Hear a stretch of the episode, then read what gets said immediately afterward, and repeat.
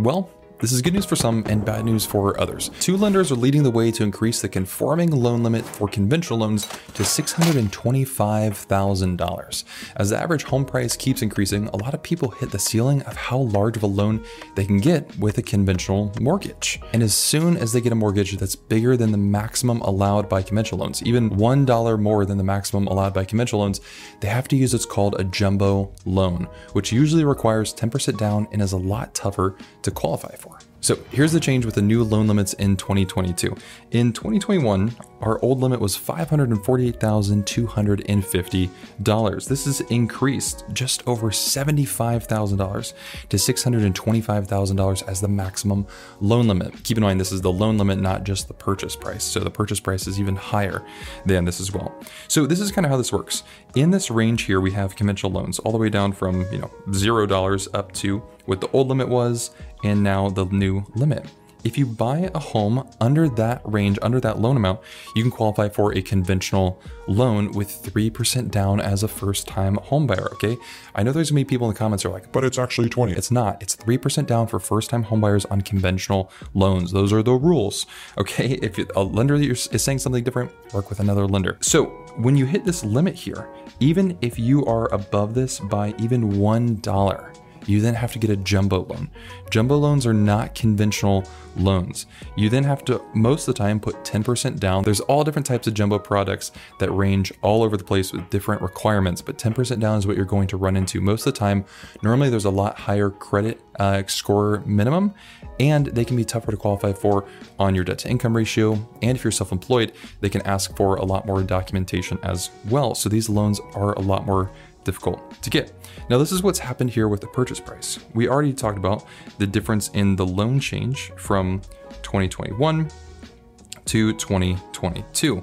Well, this took 2021's maximum purchase price with 3% down on a conventional loan of $565,206 to $644,329 as a maximum purchase price. So this now means you can buy a home with a conventional loan that's almost $80,000 higher in purchase price than you could in previous years just based on the loan limits here. Now, obviously, you still have to be able to qualify for those payments and get an approval with that loan, but with these max limits increasing, you're now able to buy a home that's $80,000 more expensive. And so, what you're going to find with this as well is likely people who will be able to put in higher offers as home values continue to increase, they're going to have more leverage with conventional loans because before they might not have been able to use that leverage without getting into a jumbo loan that maybe they couldn't qualify for.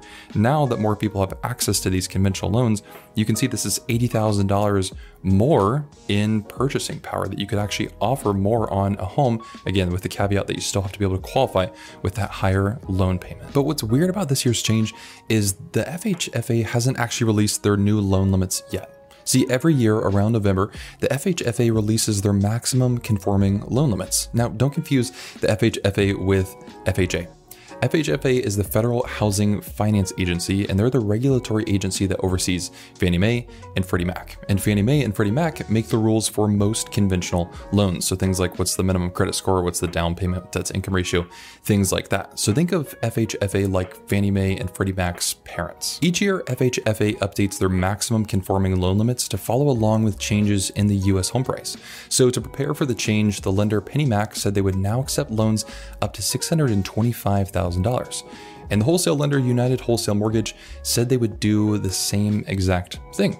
And if you're actually not quite sure about what price range you are in, I have a video where I cover all the formulas loan officers use to find your maximum purchase price, so you can then find what price range is comfortable for you. Now, this increase in loan limit is great news for people who are buying within the range of $550,000 and higher because a conventional loan is an easier loan to qualify for than a jumbo loan. So, buyers who are facing struggles of not being able to qualify in an expensive market will now have an easier time qualifying for conventional loan with a lower down payment. On the other hand, though, the bad news is that the higher home prices are going to be easier to qualify for because conventional loans are easier than jumbo loans, potentially causing that price range of homes to get more competitive as more buyers in that range have access to easier financing. Now, it's interesting to see the actual changes in the loan limit and the median home price over a period of time. So this chart starts in 1981 and goes all the way to 2021. And so we can see here in the green, we have the median home price. So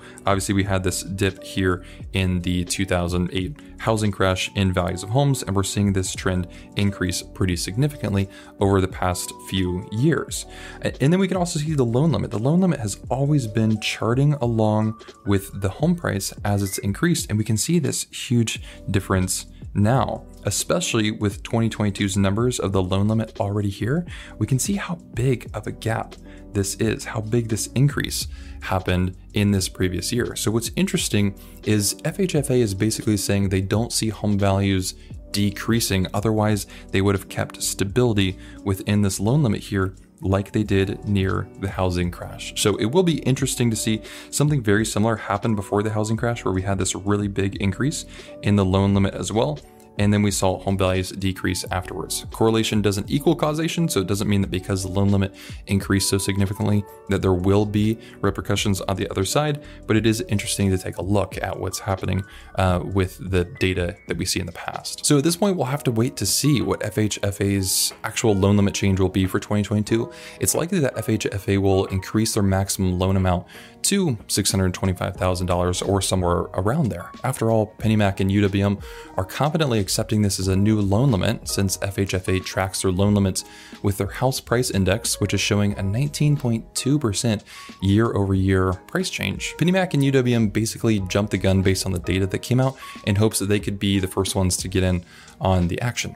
Now, this all begs the question how much home can you actually purchase? 250,000, 350,000, 600,000. And two questions in there are how much could a lender approve me for and what's an actual comfortable payment for my budget. And to know your max purchase price, you'll want to use the same formulas that loan officers use. And in this video, I'll teach you how to find your maximum purchase price the same way lenders do. So you can have a ballpark idea without having to talk to a loan officer right away.